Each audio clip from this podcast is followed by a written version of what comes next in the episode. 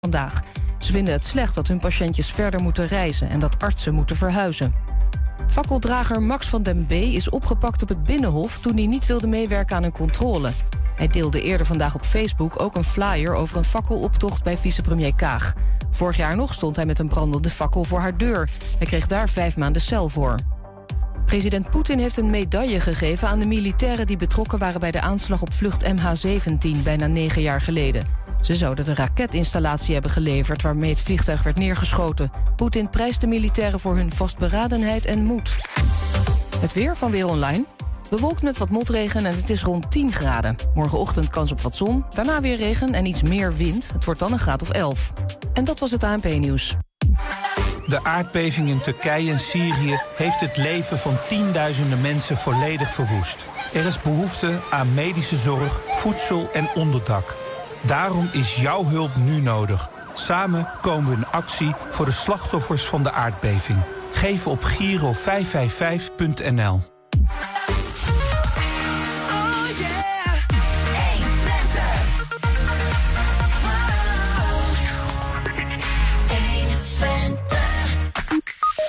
In juni vormt Enschede samen met Rotterdam het decor van de UEFA Nations League Finals. De coördinator van de 800 vrijwilligers komt uit Hengelo en is zometeen bij ons. We gingen naar Boeskolstad om Bram Achterbos te volgen tijdens een carnavalesk avondje gladjakkers. Twente krijgt opnieuw miljoenen van het Rijk voor sociaal-economische ontwikkelingen in de regio.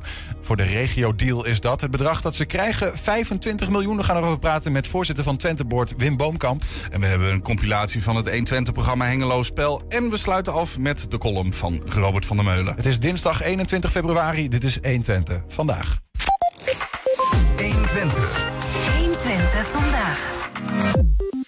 Een vredesketting moet het worden met tienduizenden levende schakels. Aankomende vrijdag, precies een jaar na de inval van Rusland in Oekraïne, wordt er een 50 eh, kilometer lange menselijke keten gevormd tussen de Duitse vredesteden Münster en Osnabrück. Waarom nou precies deze locaties zijn gekozen en waarom dat niet toevallig is, dat kan eh, CDA-raadslid Ton Terverret uit Enschede ons uitleggen. Hij doet vrijdag ook zelf mee met een delegatie uit Twente. Ton, welkom. Dankjewel. Um, een, vredesketen, ketting van mensen, gaan we zo over, uh, over praten. Maar jij staat er zelf ook in. Heb je dan een soort van brief gekregen van je staat op dit punt in de route? Of hoe moet ik dit zien? Uh, we hebben al een aantal jaren geleden een uitwisseling gehad met raadsleden van Münster en Osnabrück.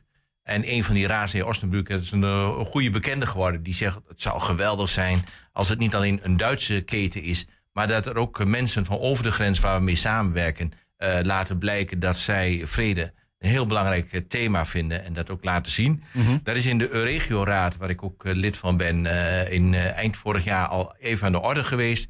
En nu kwam de uitnodiging van, gaan jullie meedoen? En toen zeggen wij, daar pakken we op. We gaan daar aandacht voor vragen.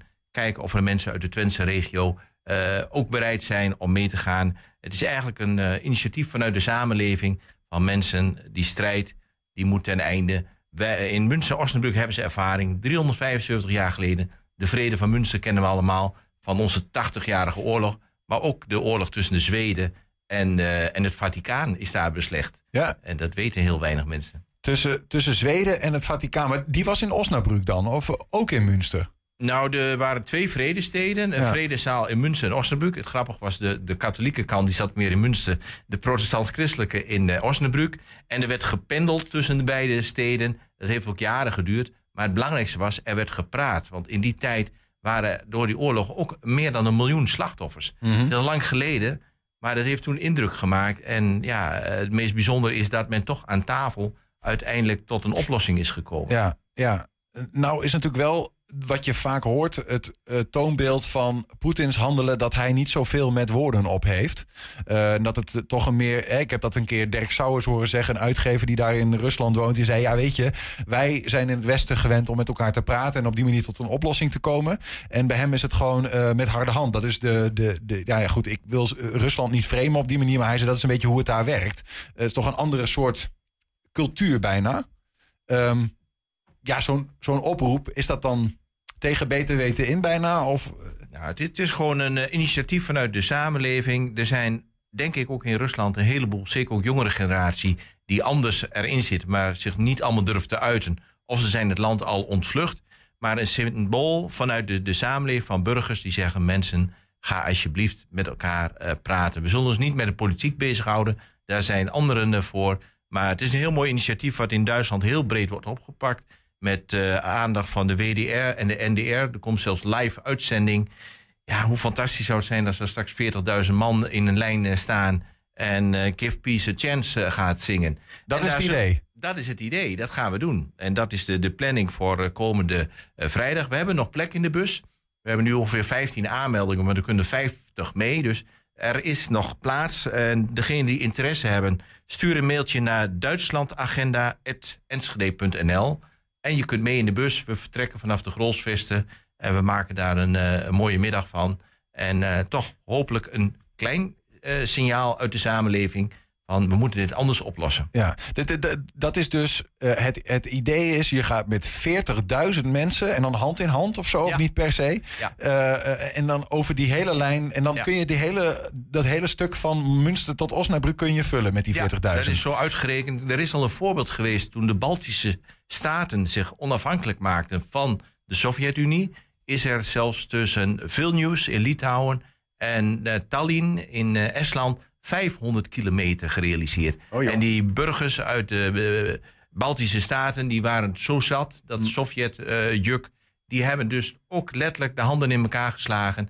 En hebben uiteindelijk ook hun vrijheid weten af te dwingen. Staan daar nou ook eh, Russen dan wel Oekraïners eh, tussen? Nou, dat zou heel mooi zijn. Er zijn natuurlijk een heleboel eh, mensen uit Rusland en zeker uit Oekraïne gevlucht door de omstandigheden.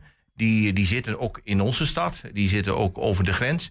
En ik zou mij niet verbazen als daar een redelijk deel van die mensen zegt: wij willen daar deel van uitmaken. Ja.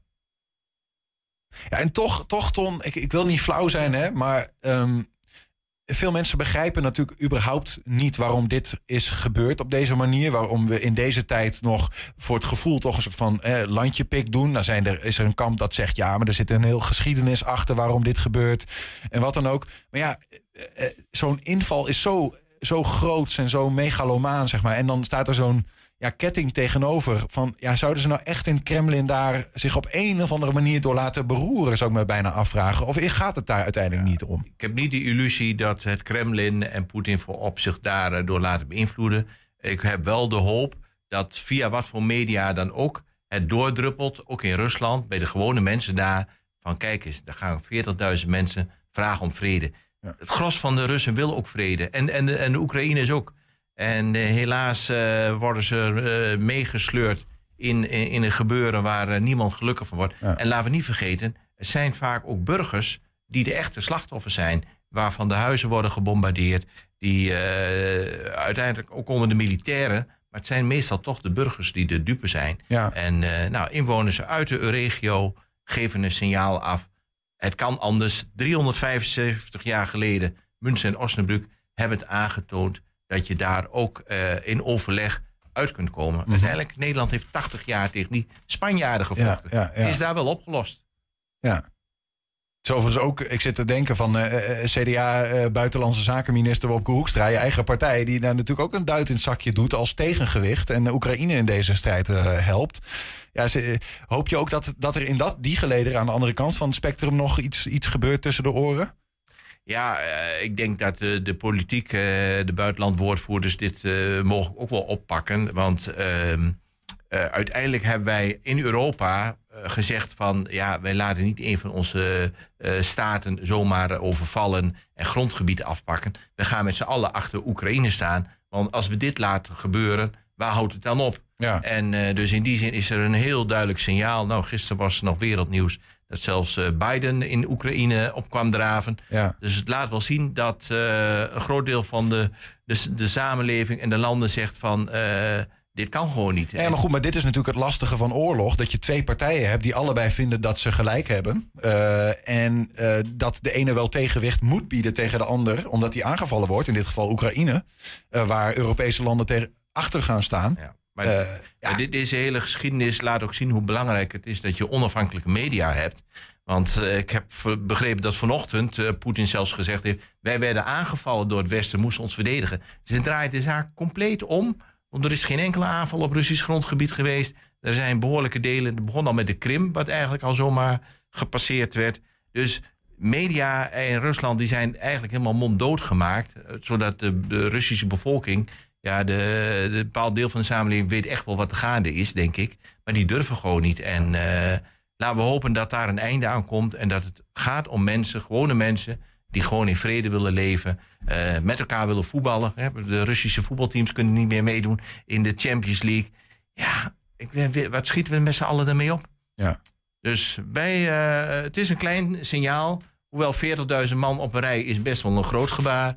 En laat dat doorklinken naar Ja. de, de politici. Ja. eh, en hopelijk ook aan de andere kant van de Russische grens. Dat ze zeggen, ja, waar zijn we in hemelsnaam mee bezig? Helder. Ehm, eh, we hebben nog even, en ik vind het toch wel leuk om met je even nog wat dieper in te gaan op. Want dit is een, eigenlijk een Duits verhaal, hoor ik je zeggen. Als in het is een Duits plan. eh, Ja. Alleen jullie, jij zit eh, namens het CDA in de Euregio-raad. Die Ja. noemde je We net. zitten met vijf eh raadsleden van Enschede in de Euregio. Wat is dat voor een. eh, want zo, zo kom je erbij uiteindelijk. Wat is dat voor club, die Nou, de Euregio is natuurlijk al een van de oudste grensoverschrijdende samenwerkingsverbanden in Europa. De allereerste Euregio was hier. En eh, had eigenlijk tot doel van de effecten van de grens zoveel mogelijk te beslechten. Want het is raar, je redeneert vaak in halve cirkels. Ja. De arbeidsmarkt eh, die is eigenlijk veel groter dan tot aan de grens. Als je in Enschede woont, maar je kunt ook in Gronau of in uh, Ochtroep of Münster werken... eh, dan moeten de belemmeringen worden opgeheven. En dat heeft te maken met de regelgeving. Nou, dan de, de infrastructuur is altijd een hele belangrijke. Nou, we zijn nu heel druk bezig om het spoor naar Münster op niveau te krijgen. Dat er geëlektrificeerd gaat, eh, gaat worden. Ik heb zelf vorig jaar een resolutie ingebracht in de regio... dat wij niet zo'n eh, goederentrein dwars door ons gebied willen hebben. Die Noordtak, die langs Boekelo en het Lonnekemeer zou gaan... waar eigenlijk alleen maar belemmering is voor het persoonvervoer. Daar heeft de regio in zijn totaliteit, en dat is best groot gebied... gezegd nee, dat willen we niet. Eh, dat kun je anders regelen. En in die zin is het ook een beetje een politiek orgaan...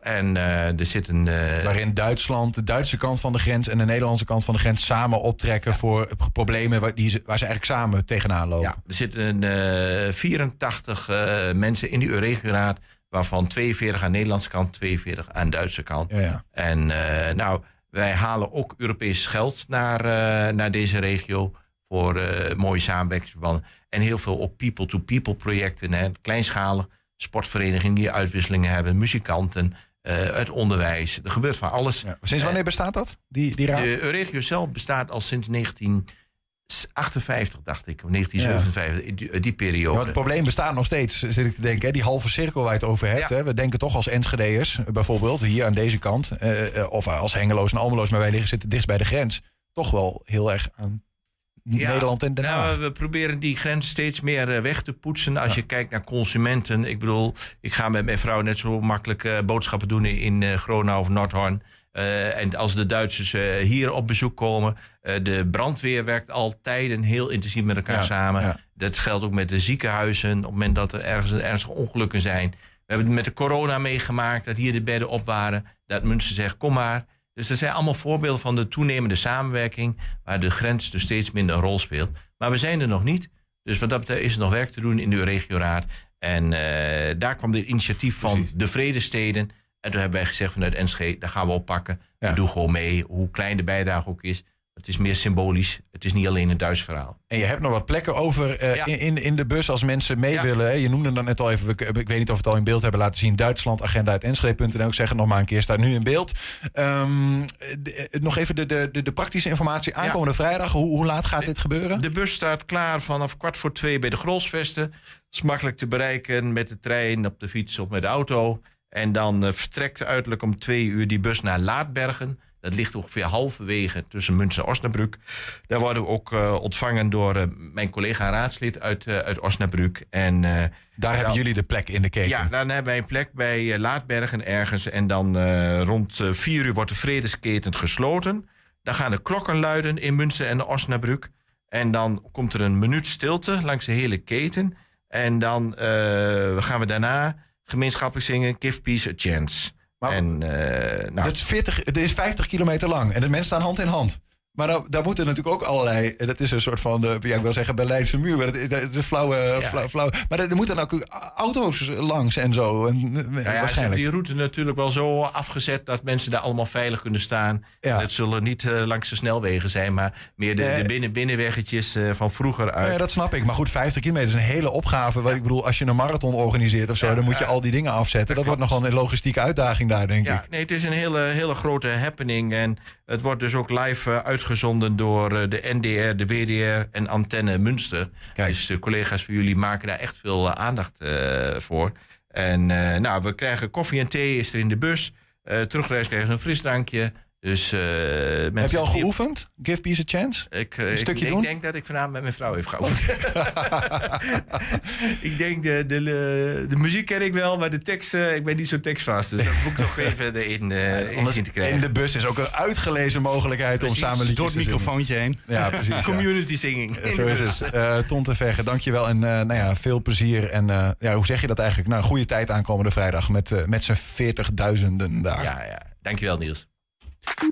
Zometeen, Twente krijgt opnieuw miljoenen van het Rijk voor sociaal-economische ontwikkeling van de regio. Het bedrag dat ze krijgen, 25 miljoen euro. En we zijn nog steeds bezig met ons onderzoek naar de invloed van eh, nou ja, de energieprijzen die zo hoog zijn in deze tijd. Ehm, eh, hoeveel last heb jij daarvan? Laat het ons weten. Ook als je er geen last van hebt, we willen het graag horen. Dat kan via onze vragenlijst 120.nl slash vragenlijst. Daar vind je hem. Duurt ongeveer twee minuten voor het invullen. Kan volledig anoniem. En je helpt iedereen ermee omdat we dan een beeld krijgen van nou ja, wat er speelt. 120 vandaag. De steken kunnen de kast in en de praalwagens mogen stop, eh, stof opvangen in de loodsen. Carnaval is bijna voorbij. Op Rozenmontag hadden de Oldenzaalse jongens van Gladjakkers een optreden in de feesttent in eigen stad. En ik mocht afreizen naar Boeskelstad om Bram Achterbos te volgen tijdens een carnavalesk avondje Gladjakkers. Ze hebben ons al op de kop zetten, verdorie.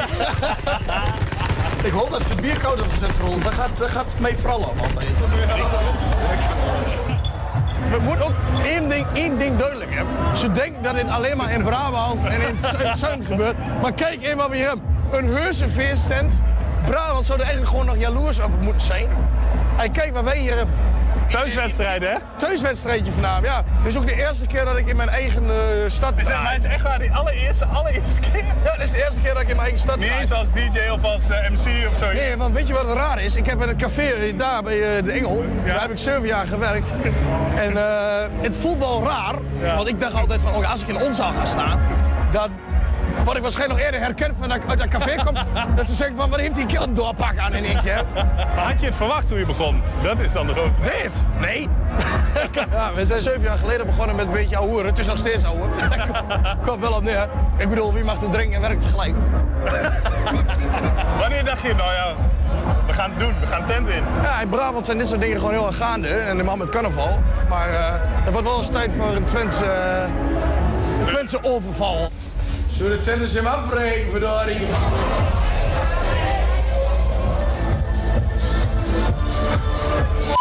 Eén seconde.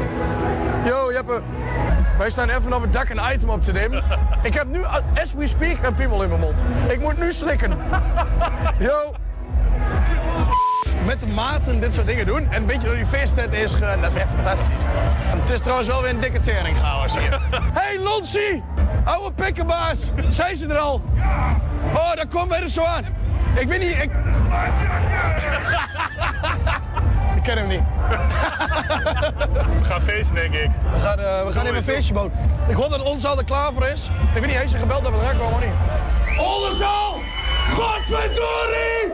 Nou die tent even op te zetten met z'n allen!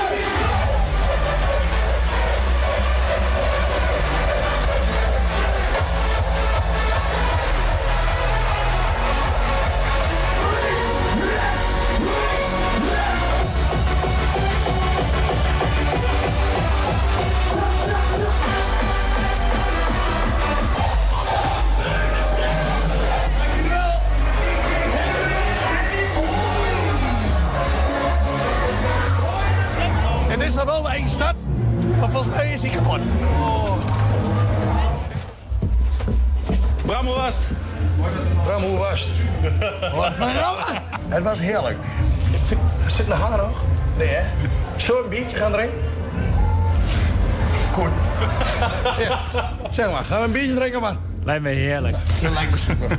Hey, thanks bro.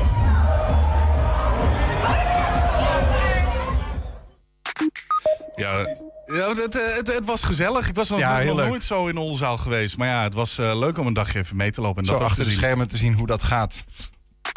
Zometeen, we hebben een compilatie van het 120-programma Hengelo Spel van gisteravond. Twente krijgt opnieuw een mail. 120. 120 vandaag. Vandaag, ja, eerder vandaag spraken wij met eh, eh, voorzitter van de Twente Board, dat is Wim Boomkamp, over een groot geldbedrag dat zijn club heeft gekregen voor investeringen in deze regio. En eh, daar gaan we naar kijken. Ja, we gaan er naar kijken, gok ik. Nou, we wachten Of niet. nog eventjes. Nee, we wachten gewoon nog Twente eventjes. krijgt opnieuw miljoenen van het Rijk voor sociaal-economische ontwikkeling van de regio. Stroomde er in 2019 maar liefst 30 miljoen de IJssel over. Nu gaat het om een bedrag van 25 miljoen. De Twenteboord die het geld namens de regio aanvroeg, mag het nu ook gaan uitgeven. Maar waaraan dan?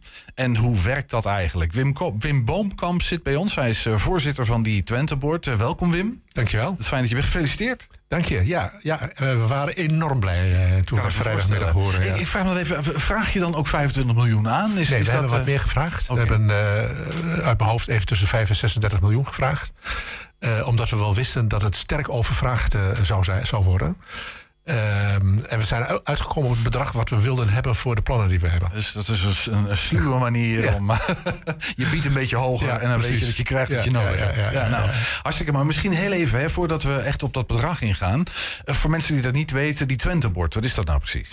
Eh, de Twentebord is de samenwerking tussen de overheden, dus alle 14 eh eh, Twentse gemeenten, het, het bedrijfsleven, de ondernemingen in de regio, alle, eh, die ook georganiseerd zijn via het platform ondernemerschap. Eh, dus waardoor die achterban ook gehoord wordt, om het zo maar te zeggen. Eh, want er zijn natuurlijk heel veel bedrijven en ondernemingen hier in deze Nou, regio. Ja, best. Ja. Eh, en het onderwijs. En die wordt vertegenwoordigd door het ROC, eh, de Universiteit Twente en Saxion Hogeschool. Ja, dat zijn de drie O's. Hè? Dat zijn de drie O's. En soms wordt er ook nog wel eens over een vierde O gesproken. Dat is het onderzoek. Maar dat vindt ook bij de universiteit en bij de hogeschool met name plaats. Ehm, en eh, de, de opdracht, hè, of de taak van de Twenteboord van die drie O's... is om de sociale economie in de regio ja, te, te, te stimuleren, te bevorderen, beter te maken... zodat het ons allemaal wat beter gaat. Snap ik. En dat konden die eh, drie O's eh, niet eh, zonder de Twenteboord. Ik bedoel, ik vraag me even af, waarom is die Twenteboord destijds...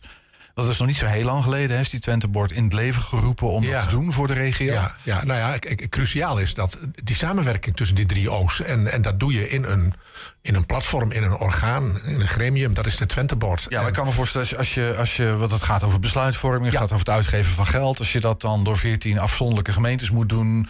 ehm, en onderwijsinstellingen die sowieso nou ja, regionaal bezig zijn. Hè, die, die zijn niet per se gebonden aan één stad of aan één gemeente. Ook nationaal, internationaal, ja. Precies. Maar is, is dat een beetje de reden om dat, om, om, nou ja, om, om dat proces zeg maar, in, te vangen in een Ja. ander orgaan? Ja, wij zeggen, wij zeggen altijd, economie is regionaal. Mhm. En mensen uit Hellendoorn werken, eh, meer dan de helft van de mensen uit Hellendoorn werkt in omliggende gemeenten.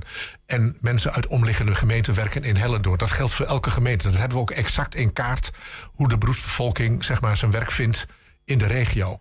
Eh, maar ook eh, eh, innovaties, economische thema's, sociale vraagstukken zijn regionaal. Ehm, die kun je niet lokaal oplossen. Dus die samenwerking is noodzakelijk. En we hebben een periode gehad dat het niet eenvoudig was, die samenwerking. Toen kreeg je zogenaamde coalitions of the willings. Dat waren dan gemeenten die wel mee wilden doen. En gemeenten die op dat project of dat thema niet mee wilden doen. Eh, maar sinds twee jaar werken, werkt iedereen samen in deze regio. En dat is best wel uniek als je kijkt naar de historie van Twente. Waarin het niet makkelijk was om echt samen te werken. Nee. Met één verhaal, met één mond, met één visie, met één beleid. En dat doen we nu echt samen. Het is ook een beetje, nou ja, ik, ik weet niet of dat mee samenhangt. Maar er is natuurlijk een, ja, een lange discussie geweest hè, om die drie grote steden in de regio.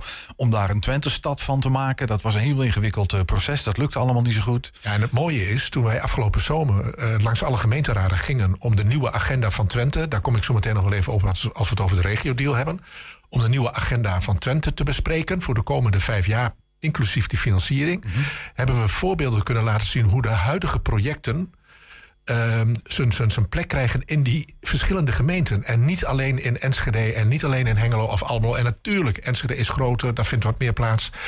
Maar wij kunnen echt aantonen wat die economische ontwikkeling in deze regio van betekenis is voor die 14 verschillende gemeenten. Eigenlijk al die afzonderlijke gemeenten. Is, is Twentebord daarmee een soort uitvoeringsorganisatie? Moet ik dat zien? Eh, de Twentebord taken zijn de- belegd of is het wat anders? Nee, de Twentebord zelf is geen uitvoeringsorganisatie. De Twentebord ehm, ontwikkelt de strategie, het beleid, neemt ook de besluiten daarin. Ehm, maar we hebben een uitvoeringsorganisatie en dat is de Twentebord Development. Eh, die bestaat sinds anderhalf, ruim anderhalf jaar nu. Eh, voorheen was dat versnipperd over allerlei gremia. De Twente Branding, eh, Techniekpact. eh, nou ja, al- allerlei verschillende organen. Maar in die uitvoeringsorganisatie hebben we alles geïntegreerd. Kunnen we ook efficiënter werken, met minder mensen werken en meer doen. Ehm, en daar vindt dan de uitvoering, de ontwikkeling van de projecten, eh, dat vindt daar plaats. Ja, en de, de, de- ik zet even aan de, de, eh, Twentse ambassade. Valt dat daar ook onder? Nee, Eh, nee, dat is weer een ander ding. dat is- dat is iets heel anders, ja. hey, ehm, ehm, eh, 30 miljoen eh, in 2019, dat was de eerste regio-deal. En nu 25, 55 miljoen. Ehm, de, de, die 25 miljoen komt bovenop die 30. Eh, Ik neem aan dat het dan voortbouwen is op waar jullie al mee bezig zijn. Of Niet worden er allerlei nieuwe plannen Ja, ontwikkeld? de- deels wel, maar niet helemaal. En, en voordat, we, eh, voordat ik daarop inga, het is meer dan 25 miljoen. Want ook de provincie ehm, is co-financier voor ongeveer 10 miljoen. Dat is nog niet helemaal zeker. Hoe groot dat bedrag is, dat heeft ook met de verdeling over de regio's te maken. Ehm, en natuurlijk de, de bijdrage vanuit de ondernemingen en, en de onderwijs, de kennisinstellingen. Dus ehm, het is eh, zeker een verdubbeling, eh, die 25 miljoen waar het om gaat. Eh, dat gold ook voor de vorige periode. Ehm, we, we hebben nieuwe accenten gelegd. Hè. We hebben ehm, eh, zo'n jaar geleden het bruto Twents geluk geïntroduceerd. Ja, dat is een term die hier en daar nog wel wat wenkbrauwen doet ik het Ja, zo eh, maar zeggen. als ik het anders uitleg, het gaat om de brede welvaart. Het gaat niet alleen om zeg maar ehm, eh, de wetenschap, de innovatie, de high-tech. Ehm, het gaat veel meer om alle inwoners van Twente en hoe de Twentebord in die sociaal-economische ontwikkeling een bijdrage kan leveren die ten goede komt van iedereen in Twente. Nou, dat noemen we brede welvaart. Dat hebben wij bruto Twents geluk genoemd, omdat we dat op die manier ook kunnen meten aan de hand van verschillende indicatoren. Hoe meet je dat? Hoe, wel, ik, ik, ik kan maar economische groei kan je meten, dat snap ik. Dat zijn de harde pegels. Maar Ja. hoe meet je welzijn? Hoe meet ja, je, je, je geluk? Je- je- ja, je, ja, je kunt natuurlijk allerlei criteria voor geluk, maar er zijn eh, uit mijn hoofd elf criteria. En dat heeft ook te maken met de manier eh, waarop mensen mee kunnen denken, zich kunnen ontwikkelen. Eh, dus eh, hoe het wonen is. Dus allerlei andere factoren dan alleen maar die economie spelen daar een rol in. En met name de ontwikkeling van mensen, daar scoren we wat lager op. Dat vind ik wel heel bijzonder. En dat is juist Wat lager op dan andere regio's in het land bedoel je daarmee? Ja, lager dan Precies, andere regio's. En ook lager dan de andere criteria die En als je het hebt over ontwikkeling, dan gaat het over scholing, over mensen die, over jongeren die op een bepaald niveau wel of niet uitstromen. Dat, dat, dat soort indicatoren. scholing, maar ook je kunnen blijven ontwikkelen. Ja, ja, Hè, leven lang leren, keer- dat idee. Zeker.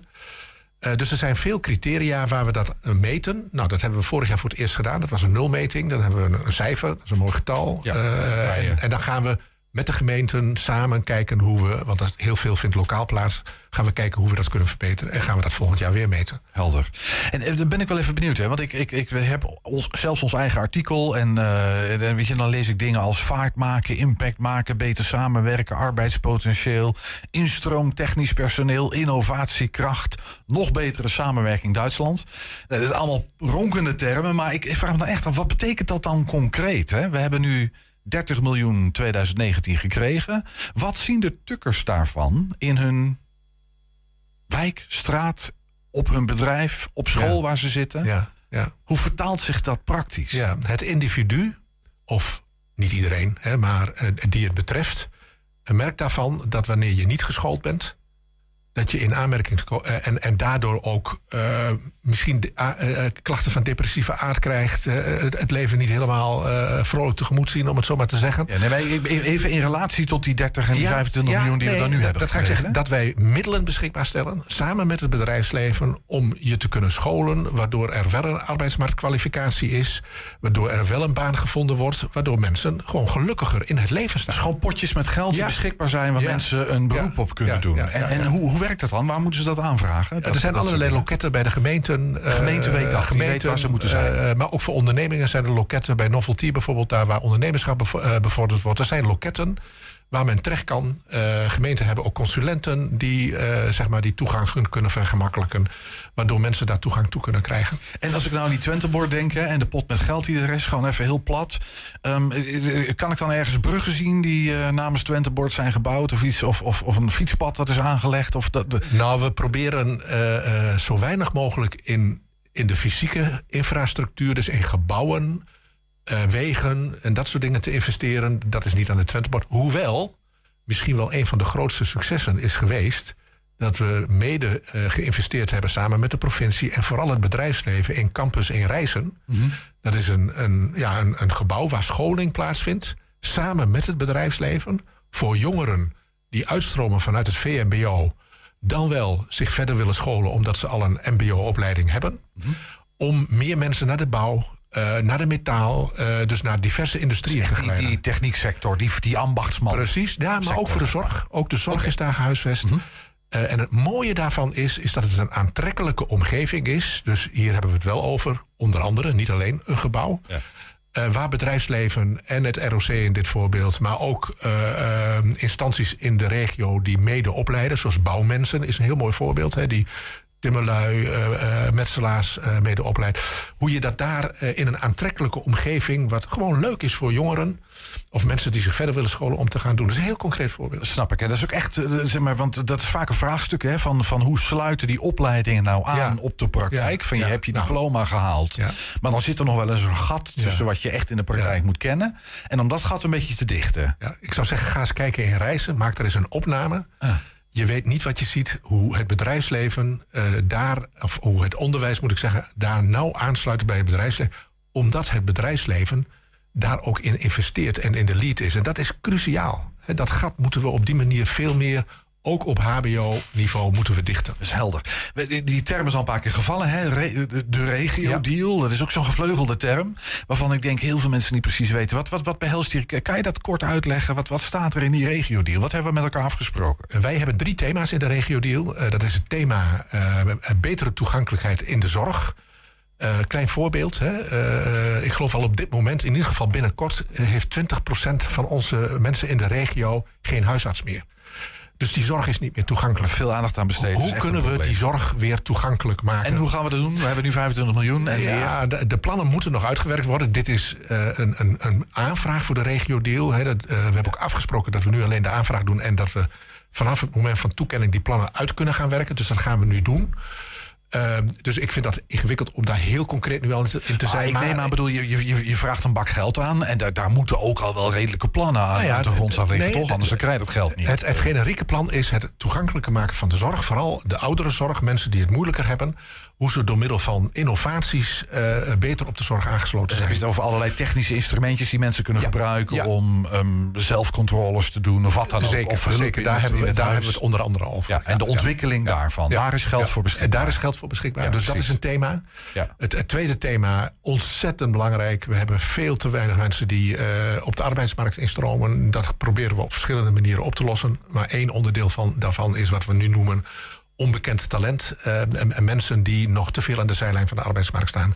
En die die arbeidsmarkt op zouden moeten kunnen stromen. En daar gaan we veel meer in investeren nog in deze regio. Om ze te vinden en te zorgen dat te ze dan vinden, om te zorgen dat ze de goede scholing krijgen, Ja. dat ze op de goede plek terechtkomen. Ik denk als we dat goed doen met elkaar, dat we en heel veel problemen bij mensen individueel oplossen, maar ook een stukje van de arbeidsmarktproblematiek oplossen. Dus dat is een onderdeel. En het derde thema, want het zijn drie thema's, dat is dat we het MKB in deze regio eh, verder willen verduurzamen en digitaliseren, zodat zij toekomstbestendiger zijn als het gaat om kunnen groeien.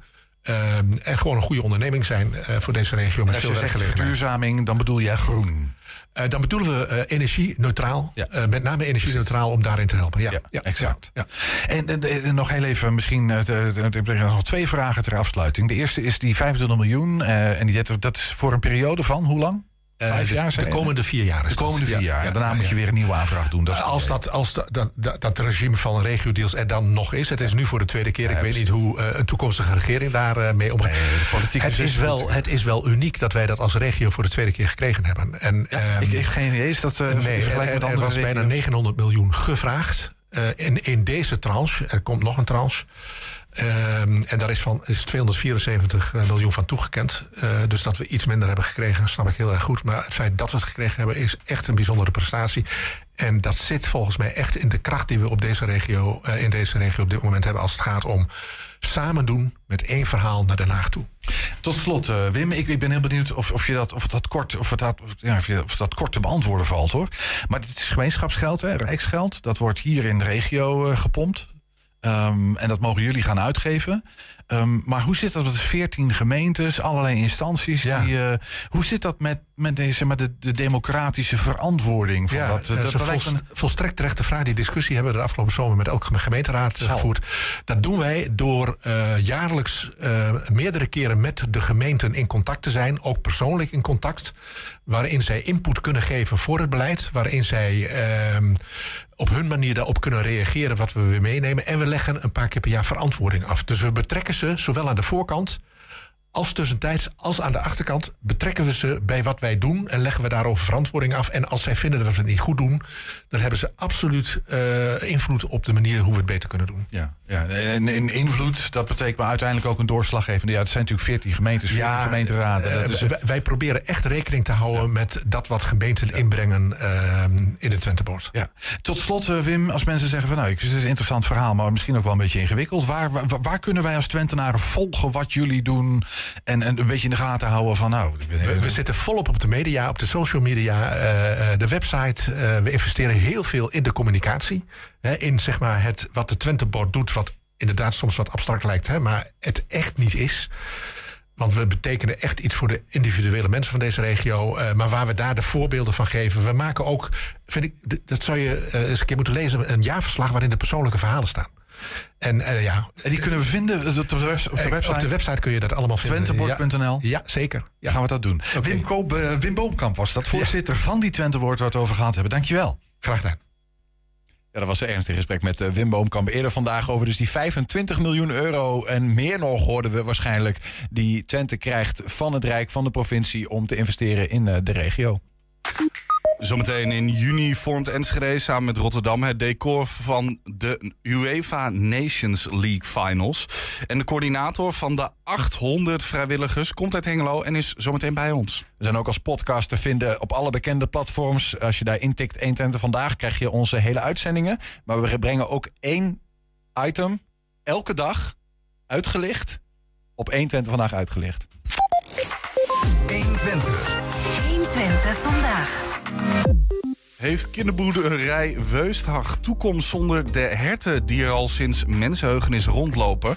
En hoe maken Hengeloze scholieren de keuze voor hun vervolgopleiding? Dat zijn vragen die aan bod komen in de februari-aflevering van Hengelo Spel. In de uitzending ook eh, aandacht voor de offersteen van Hengelo. Een replica daarvan moet een plek krijgen op de oerplek van de stad. Offerstenen of altaarstenen, ze liggen over de hele wereld en ook bij ons in Twente. In Hengelo schijnen we zelfs de grootste te hebben. Maar hij is wel onzichtbaar. Hoe kan dat? We gaan daarover praten en dat doen we met Willy Berends en ook met Erik Giegegak. Zij weten beide veel over offerstenen. En ehm, Erik, jij, omdat jouw vader daar ooit al onderzoek naar deed, 50 jaar geleden. Willy, eh, maar dit verhaal begon voor nu bij jou, omdat je bezig bent met een documentaire over 2000 jaar Twente. Klopt. Waar je al acht jaar mee bezig bent, begreep ik. Ja. Heb je de- ben- je nog steeds blij dat je ooit begonnen bent? Of is het- Jawel, jawel, jawel. Want ik loop nou ook wel een beetje naar het einde toe. Dus er begint ook wel langzamerhand een beetje lijn in 2000 jaar Twente te komen. En ik heb het eh, onderverdeeld in zes blokjes. Anders kwam ik er ook echt niet meer uit. Ja. Dus ik doe het nou blokje voor blokje. En eh, Hengelo zit eh, in het tweede blokje, in de tweede aflevering. En die, die offerstenen, hè? voordat we naar het specifiekere verhaal van die van Hengelo gaan... dat is ook wel een bijzonder verhaal. Die liggen blijkbaar ook in heel Twente. Wat is het verhaal van die dingen eigenlijk? Wat, wat, wat zijn dat voor stenen? Ja, het verhaal van die stenen, dat is, dat is ook nog best wel ingewikkeld. Het zijn uiteindelijk, eh, waar die stenen liggen, daar zijn de kerkjes op gebouwd. Dus de stenen waren er eerst en toen kwamen de kerkjes in de 8e eeuw. En eh, ik heb eigenlijk het spoor gevolgd van eh, de oerkerken in Twente en in Drenthe. Ook in Duitsland en een stukje Groningen. Eh Neder-Saxisch taalgebied, zeg maar. En daar heb ik eigenlijk alle, ja, alle oerkerken bezocht. Een rondje omheen gelopen. Want je hoeft er eigenlijk niet naar binnen. Het gaat echt om de buitenkant. En daar heb ik eh, alle kerken die op een of andere manier een connectie hebben met een, een heidense offerplaats, tempel, cultplaats, eh, noem, geef het maar een naam.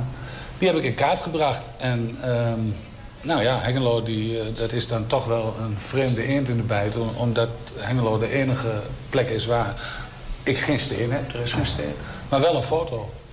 En ehm, ja, het verhaal van Hengelo is, een, is in die hele serie... want het zijn inmiddels toch een stuk of 70 grote en kleine stenen... op allerlei mogelijke manieren. Ja. Ja, een, bijzonder exemplaar.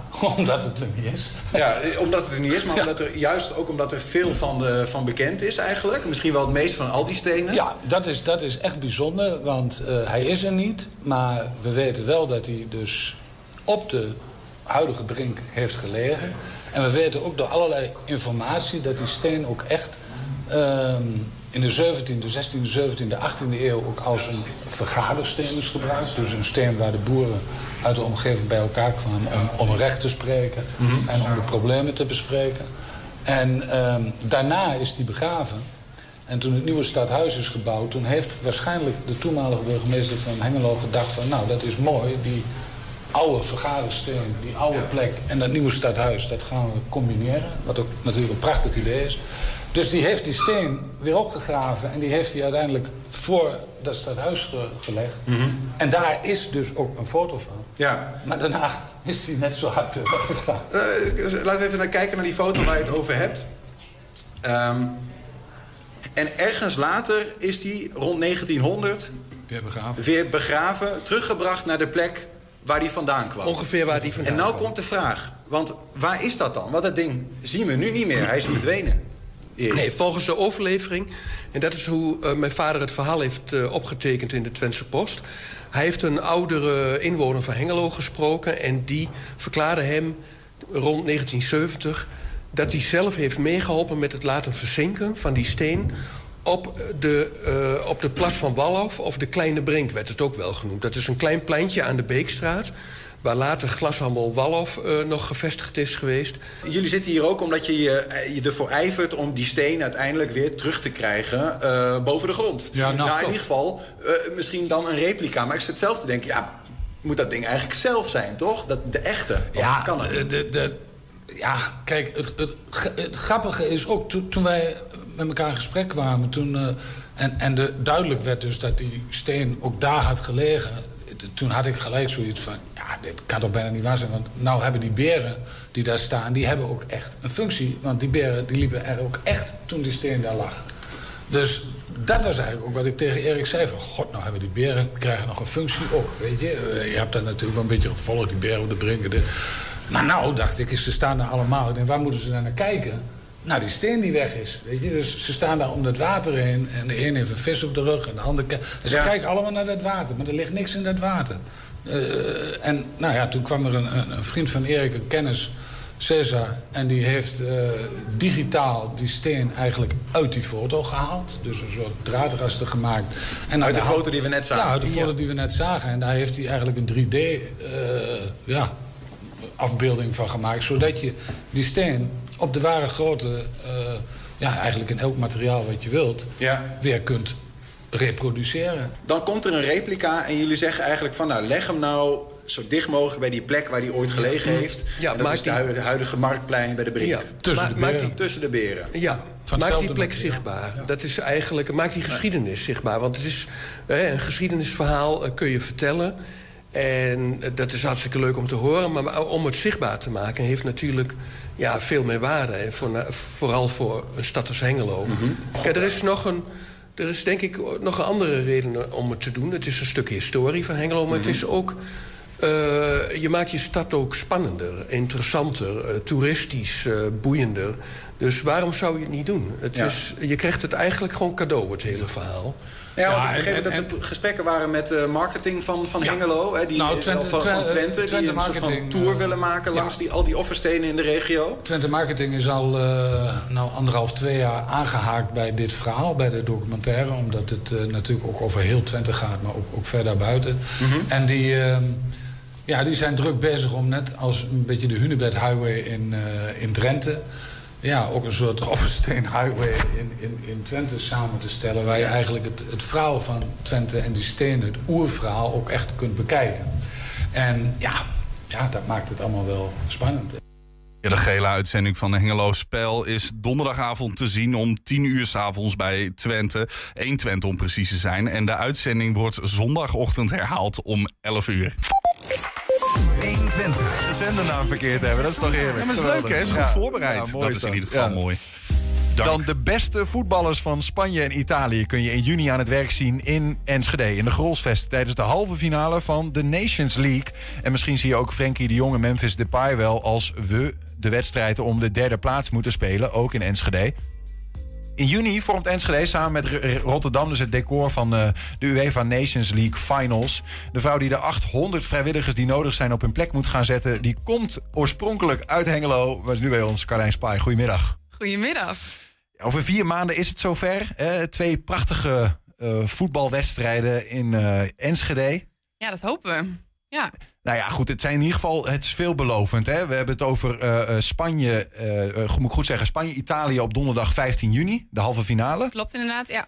En nou ja, de, de, de verliezersronde, de troostfinale wordt hier ook gespeeld. En nou, we gaan zien wat dat is. Maar de, de- de- het belooft in ieder geval veel goeds. Hoe staat het ermee met de voorbereidingen? Gaat hartstikke goed. We zijn vandaag en gisteren de hele dag in de Grosvesten. Dus die voorbereidingen lopen, lopen lekker. Iedereen is, eh, iedereen is met zijn ding bezig. Dus dat eh, gaat de goede kant op. En we hebben er heel veel vertrouwen in. Ja. Het is goed, goed om even te schetsen, want jij, jij komt oorspronkelijk uit Hengelo. eh, bent wel langzaam een beetje losgeweekt. Maar jij werkt voor de KNVB. En werkt, eh, eh, oh, je doet ook de vrijwilligerscoördinatie in Rotterdam, hè, waar de finale uiteindelijk ook echt Ja, gespeeld dat klopt inderdaad. Ik ben vrijwilligersmanager voor eh, de Nations League. Dus echt dit project voor de KNVB. Eh, en verantwoordelijk voor alle 800 vrijwilligers in Enschede en in Rotterdam. Dus beide steden. Ja, en dat doe ik natuurlijk niet alleen. Met een team van nog drie andere, andere mensen. Dus met z'n vieren pakken we dit hele, hele stuk op. Mhm. Eh, ik zit te denken, moeten we nog uitleggen, misschien heel kort, Nations League, wat ik ervan weet, een beetje een ingewikkeld verhaal. Maar landen die kunnen, eh, speelden eerder op een vriendschappelijke manier tegen elkaar. Nu is daar meer een toernooi omheen gebouwd. Dat is feitelijk de Nations League. Hè? En als je wint, eh, dan kun je nog weer dichter tickets misschien voor het EK en dat soort dingen. Ja, voor het EK en WK. Ja, Ja. Dus dat klopt inderdaad. Het is eigenlijk vervangend voor de vriendschappelijke wedstrijden die eerst altijd gespeeld werden. Ja. Dus nu is het wat meer op niveau competitie tegen elkaar in plaats van de ja, wat makkelijkere eh, Nations League of de wat makkelijkere ja, vrij, eh, wedstrijden die, eh, die eerder gespeeld werden. Ja. Ja.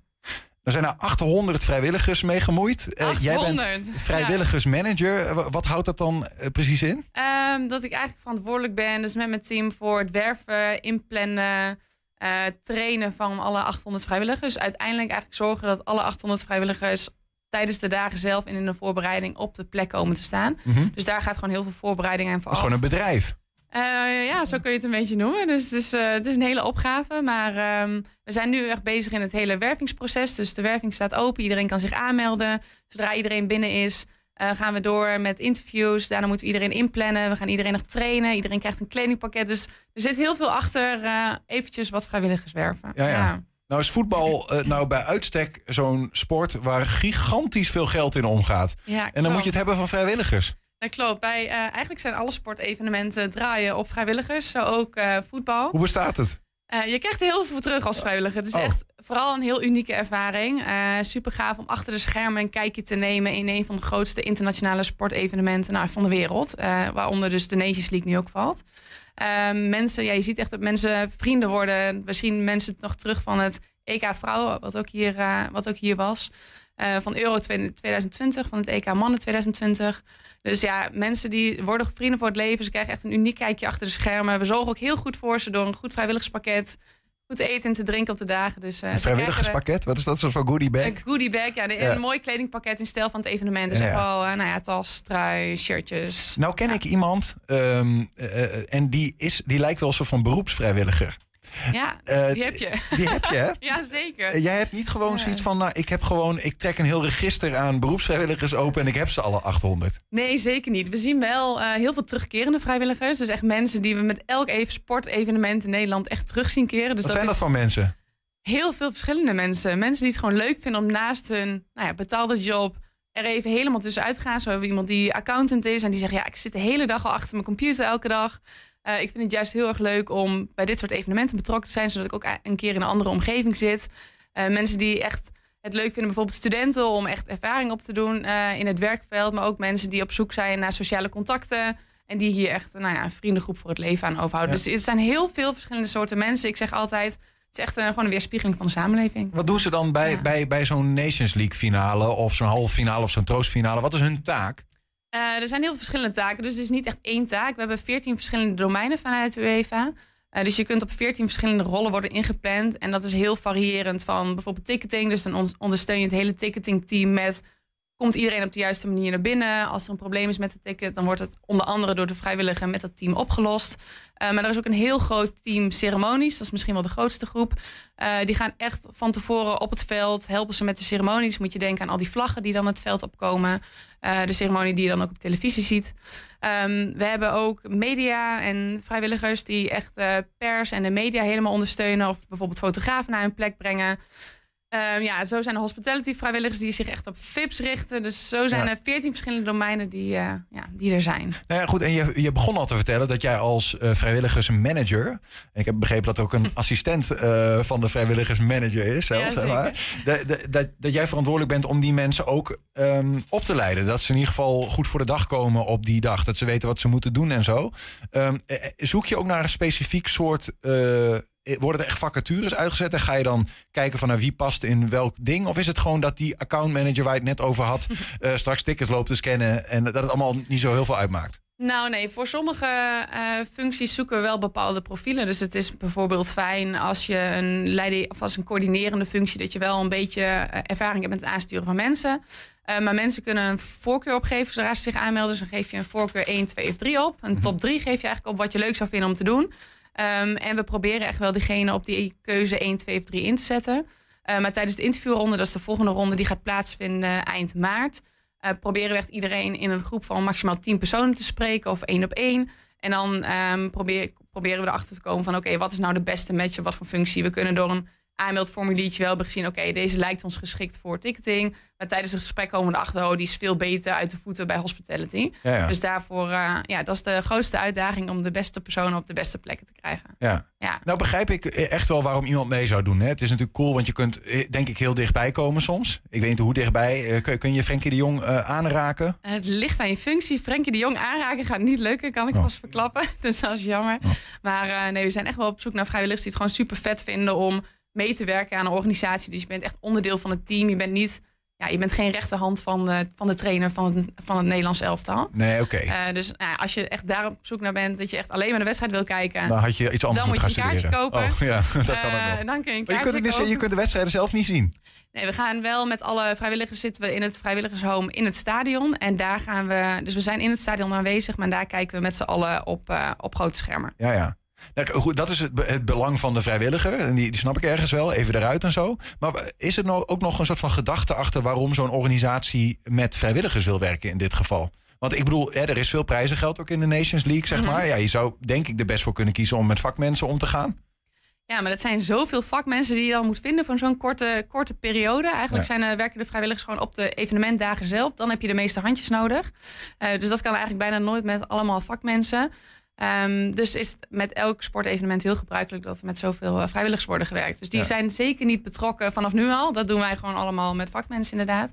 Maar dit echt, eh, ja, de uitvoering eh, met heel veel vrijwilligers die dat gewoon super vet vinden om erbij te zijn. Zijn er ook taken bij die eh, bijna lijken op betaalde banen soms? Als in de- waar je echt wel wat drukker mee bent dan alleen maar op die dag zelf. eh, eh, ja, dat kan best. Dat, bijvoorbeeld een accreditatiecentrum gaat twee weken van tevoren open. En dan zoeken we ook al wat shifts die dan worden ingevuld. Maar het gaat altijd in overleg met de vrijwilliger. Dus de vrijwilliger geeft ook bij de aanmelding op hoeveel ze beschikbaar zijn. Hoeveel ze eventueel zouden willen werken. Eh, we gaan nooit iemand wat verplichten van je moet eh, twee weken beschikbaar zijn, dat nooit. Dus eh, ja, het is vaak gewoon in overleg met vrijwilliger. Hoeveel zou je willen doen? Wat zou je leuk vinden om te doen? En dan kijken we naar de beste posities. Maar het zal nooit heel veel verder dan twee weken van tevoren zijn. Nou ja, dan, straks gaat het dan allemaal gebeuren. Hè? Dan, ga je zoeken naar die, naar die mensen en dan uiteindelijk eh, eh, eh, nou, kies je er wat uit. Ik kan me voorstellen dat daar ook mensen tussen zitten die een profiel hebben waar ja, toch de normale arbeidsmarkt wat meer moeite mee heeft. Die Mhm. mensen noemen mensen tot de, met een afstand tot de arbeidsmarkt, dat ze wat ja, intensiever begeleiding nodig hebben. Hoe ga je er met dat soort vraagstukken om? Nou, we proberen echt wel voor iedereen eh, een plekje te vinden. En daar doen we ons echt wel ons best voor. Eh, bijvoorbeeld, nou, je, je noemde volgens mij het voorbeeld al eerder van iemand die bijvoorbeeld in de rolstoel zit. Is daar dan een plekje voor? Nou, daar, zijn zeker plekken voor. We kijken gewoon. Heb ik niet genoemd, maar wel een goed voorbeeld. Ja, die had ik al eerder van je gehoord. Ehm, en dan kijken we van ja, waar, waar zou diegene goed uit de voeten kunnen? En er zijn ook zeker functies waarbij je gewoon zittend de functie kunt uitvoeren. Ja. Dus dan gaan we echt met die persoon kijken van nou, wel, wat zou lukken?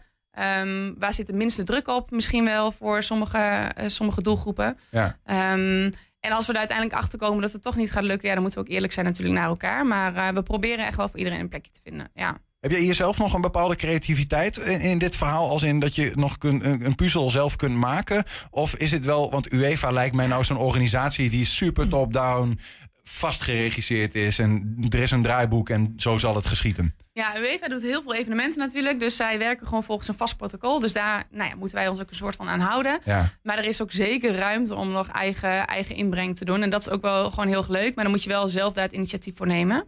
Ehm, dus die ruimte is er zeker. En het is ook wel fijn aan de ene kant dat zij zoveel ervaring hebben dat er een protocol ligt. Eh, die ervaring nemen ze gewoon elke keer weer mee, zodat je elke keer weer kunt verbeteren. En het is aan jezelf om daar lekker je eigen draai aan te geven. Dus zo eh, nou, werken zij bijvoorbeeld altijd met één op één interviews. En hebben wij nu gezegd, nou, lijkt ons veel efficiënter om daar lekker groepsinterviews van te maken. Ja, ja. Eh, dus op die manier kunnen we zeker onze eigen, eigen draai eraan geven. Dus dat is wel leuk. Je zoekt in Ja. totaal 800 mensen. Hoeveel, 800 mensen, Hoeveel voor deze regio? Eh 300 in Enschede. 300 in Enschede. 300 vrijwilligers, ja. En, want je noemde al even, mensen kunnen zich aanmelden. We hebben volgens mij een, een, een mailadres of iets dergelijks. Waar kunnen mensen naartoe? Mensen kunnen naar volunteers.nl slash knvb. Eh knvb.nl slash volunteers. Sorry, ik moet het verkeerd omzeggen. Staat nu in beeld. Ja, Als je het in beeld. zeker weten. Ja. Ja. Precies, dus daar kunnen mensen naartoe. En eh, ik zou zeggen, ja, word onderdeel van het team.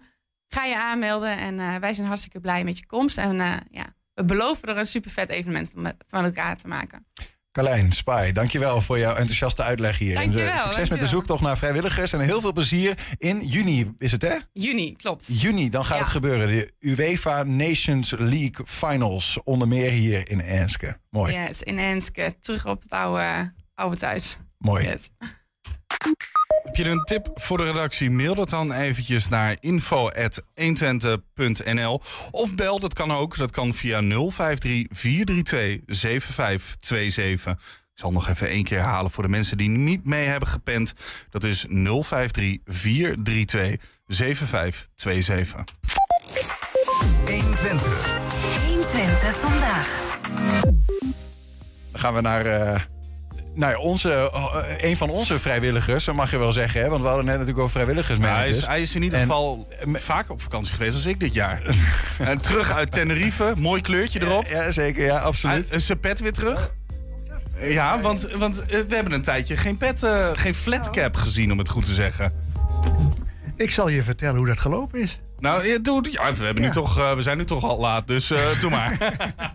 Heel kort is teruggevonden op een buurtfeestje. En een buurvrouw heeft het heel lang thuis gehouden, niet wetende van wie die pet was. Ja, dan vraag je je toch Deze? af- Deze pet? we hebben hem gemist, ja. hè? Ja. Dan loop je alle dagen met zo'n pet door de buurt en dan weet ze niet van wie het is. Ja, dat kan gebeuren. En wat is een Robert van der Meulen zonder zijn flatcap? nou, ik ben er vreselijk blij mee dat hij terug is in ieder geval. We zijn blij dat jij, jij terug bent, eh, Robert, eh, in onze studio. We gaan luisteren naar eh, de column van de dag. Aan de haal met Daal. De mediastorm die deze week uitbrak vanwege de textuele aanpassingen die een groep wakkere mensen eisten en gedaan kregen van de uitgeverij van kinderboekenschrijver Roald Dahl, lijkt nog lang niet uitgewoed. In een reactie hierop stelt de Roald Dahl Story Company dat bij alle gedane wijzigingen het uitgangspunt is geweest om de verhaallijn, de karakters en de oneerbiedigheid van de originele teksten uit de scherpe geest van de schrijver te behouden. Volgens The Guardian zijn de wijzigingen doorgevoerd in samenwerking met Inclusive Minds, een collectief van mensen die volgens eigen zeggen gepassioneerd zijn over inclusie, diversiteit, gelijkheid en toegankelijkheid in kinderliteratuur. En dan weet je één ding zeker: het is gedaan met de scherpe geest van Daal. De honderden veranderingen die Inclusive Minds aan het werk van Daal heeft doorgevoerd, zijn tekenend voor de opmars en groeiende invloed van een kleine, zichzelf als wakker omschrijvende culturele elitaire voorhoede, die geen gelegenheid on onbenut laat om met een onzinnige geneuzel alles van schoonheid naar de galamiezen te drammen. Ook deze slag was weer voor hen. Uit alle hoeken kwamen reacties van het eenvoudige voetvolk. De meeste waren weinig complimenteus voor de uitgeverij, die voor de wokies door de knieën zou zijn gegaan. Omdat ze het waarom niet begrijpen. En dat laatste begrijp ik dan weer wel. Want het is een onbegrijpelijke en bovenal gevaarlijke culturele omwenteling waarin de hele westerse wereld groepjes als Inclusive Minds zich sinds een aantal jaren sterk voor maken. Niet direct mijn kopje thee. Maar ze zijn er nu eenmaal, dat is een feit, en ze blijven nog eventjes, vrees ik. Een feit is ook dat Daals boeken en door kinderen en door volwassenen begrepen worden. En juist daarom worden ze al generaties lang onveranderlijk graag door kinderen en volwassenen gelezen. Dat kon niet langer zo, vonden ze bij Inclusive Minds. Er moest, moest een rap wijziging in komen, of anders zwaaide er wat. Dus uh, zwichtte de uitgeverij en gaf deze carte blanche plus een rood potlood aan Inclusive Minds, die hier wel raad mee wisten. Ze wisten er zelfs zoveel raad mee dat ze er her en der nog wat verrijkende passages aan toevoegden. Attent. Daal zou ongetwijfeld van, pure vreugde een Oompa Loompa dansje maken. Maar ja, dat kan niet meer, want hij is dood. De officiële reactie van de uitgeverij is dat zij gemeend hebben de verhalen van de Britse schrijver aan te moeten passen aan de eisen van de tijd. En dat zijn er heel wat. Laat dat maar aan hen van Inclusive Minds over. Die weten als geen ander wat de tijd eist. De teksten moesten minder aanstootgevend worden. Veel wijzigingen hebben betrekking op het fysieke voorkomen van de personages.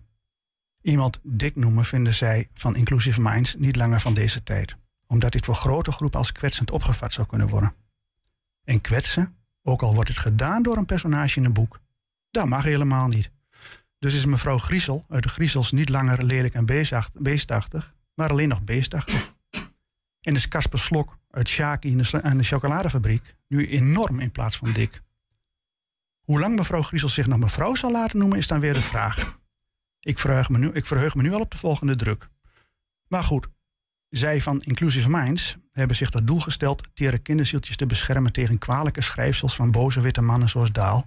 Dus schrappen, schrijven en aanvullen dan maar. Veel werk, jawel.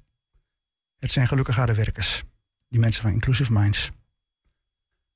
Een voorbeeld van zo'n ontroerend mooie aanvulling treffen we in een fragment uit De Heksen.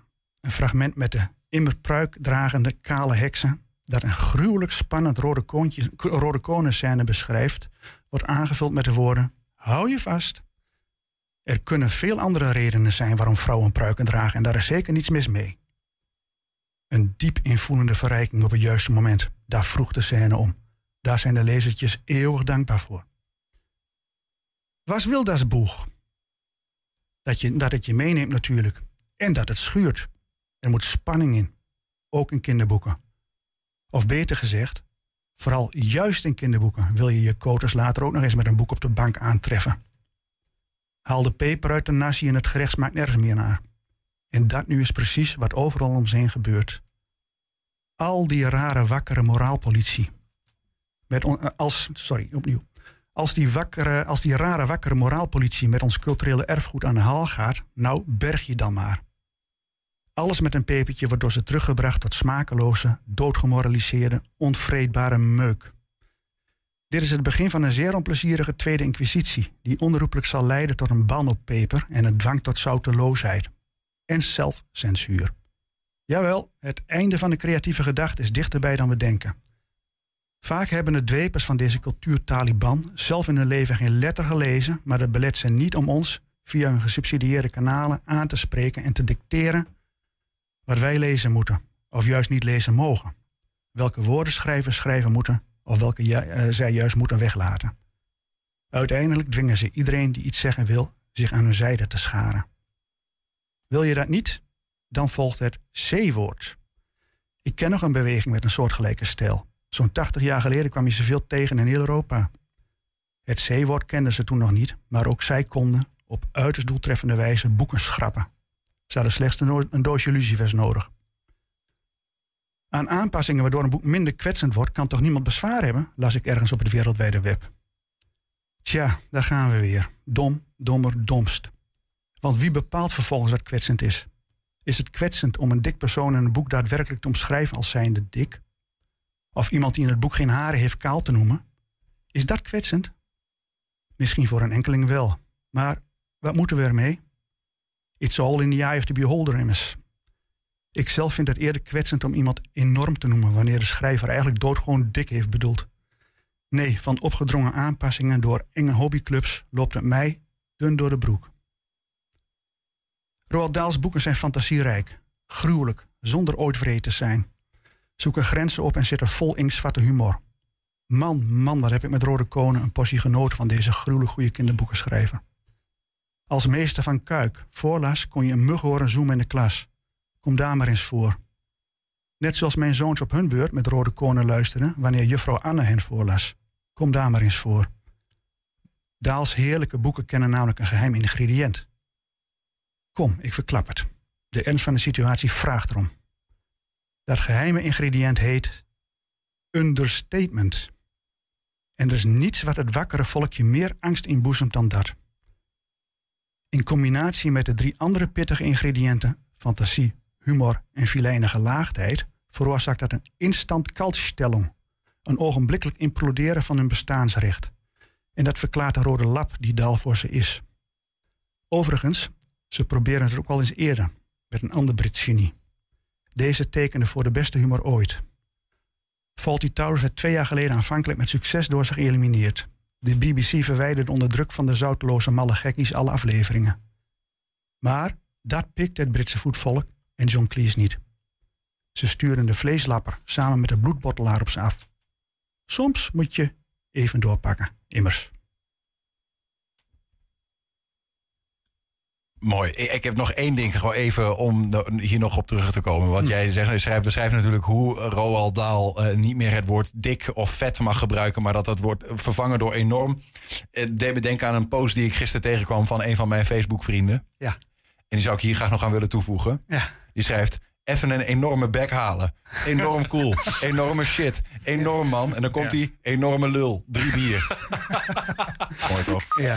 En met die woorden sluiten we 120 vandaag af. Terugkijken, dat kan direct via 120.nl. Vanavond 8 en 10 zijn we ook op televisie te zien. Als je er op de radio luistert, kun je nog gaan genieten van Henk Ketting met de kettingreactie. Wij zeggen tot morgen. 120. Weet wat er speelt in Twente.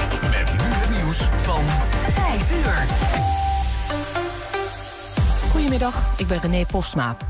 Er is niks verdachts gevonden in de wolkenkrabber in Rotterdam... waar een bommelding was gedaan. Het is het gebouw met drie torens naast de Erasmusbrug. 1100 mensen uit de middelste toren moesten naar buiten... en alles is doorzocht, maar het was dus loos alarm. De basisbeurs komt definitief terug na de zomer.